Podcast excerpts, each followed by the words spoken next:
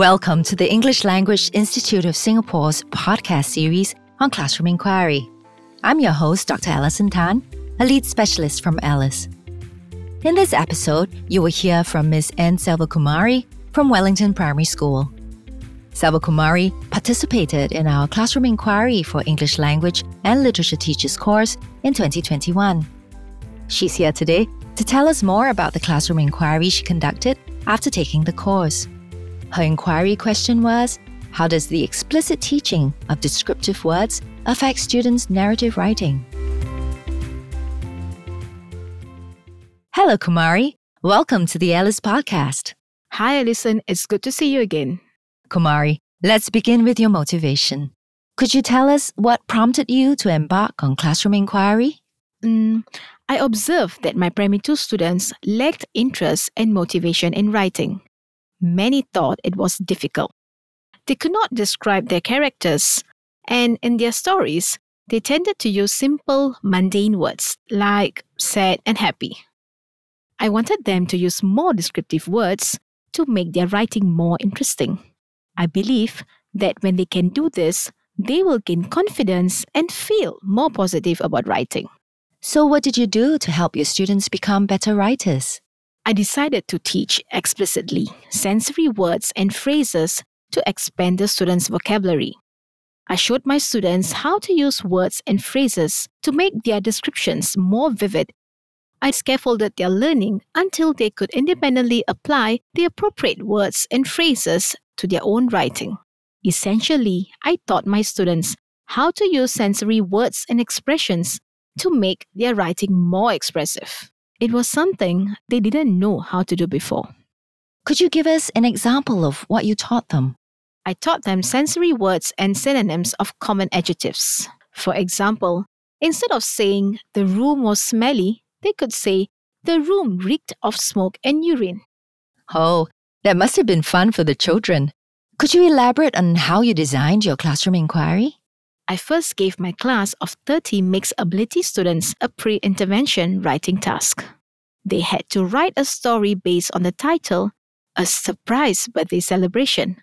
Then, I conducted the intervention, which took about mm, seven lessons.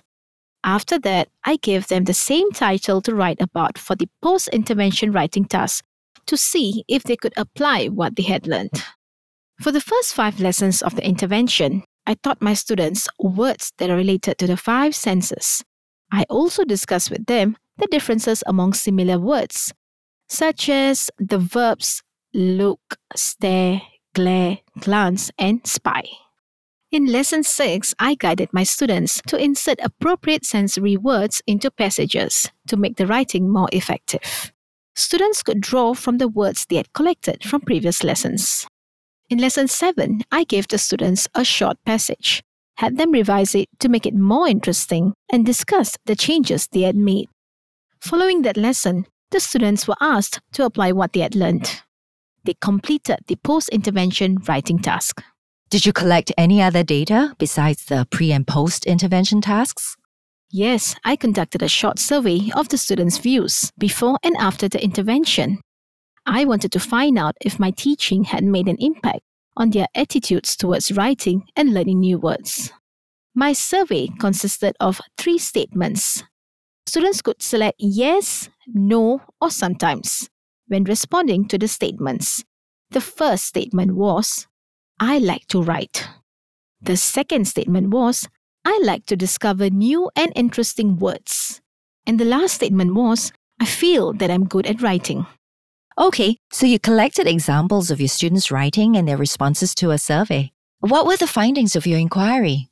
When I compared their pre and post intervention writing tasks, I found that most of the students wrote longer compositions, used more sensory words, and were better at describing characters' thoughts and feelings. The survey results were encouraging too. In the second survey, about 50% more students reported that they enjoyed writing and learning new words. They also felt that they were good writers. For example, while in the first survey, 55% said they liked to write, in the second survey, 75% responded positively. While in the first survey, 60% agreed that they like to discover new words, In the second survey, 90% expressed this. Likewise, in the first survey, while only half the class felt that they were good at writing, after the intervention, 75% said this. Well, those are encouraging results. What did you learn from your study? I learned the importance of explicit teaching and immersing my students in positive classroom experiences. One of the most important strategies I felt was showing my students, especially the middle and low progress ones, how much their peers and I value their work. Such attention and affirmation increased their motivation to write. Did anything surprising or unexpected happen during the inquiry? Yes, there was a boy who, after a few lessons, went home to learn more descriptive words and came back to help his classmates, including the high ability ones. His mother was curious about his enthusiasm and called me to find out what was happening. It was quite heartwarming to see students of different abilities coming together to help one another. What have you learned from conducting a classroom inquiry? Previously, I did not have much knowledge about data collection and analysis. Through this inquiry, I learned different data collection methods and how to go about analyzing the data. This is tremendously helpful because I could identify from the evidence what worked, what didn't, what my students need, and what I can do to help them. Kumari, that is encouraging to hear. Do you have any tips for teachers who would like to conduct their own classroom inquiry? I would say find someone like a colleague or a more knowledgeable other to have frequent dialogue with about your ideas and the progress of your inquiry. These conversations can help clarify your thinking and provide ideas and solutions. Kumari, thank you for telling us about your classroom inquiry experience. Thank you for having me. We've come to the end of this episode on Classroom Inquiry titled helping Primary 2 students write better stories. I'm your host, Dr. Alison Tan. Thank you for listening.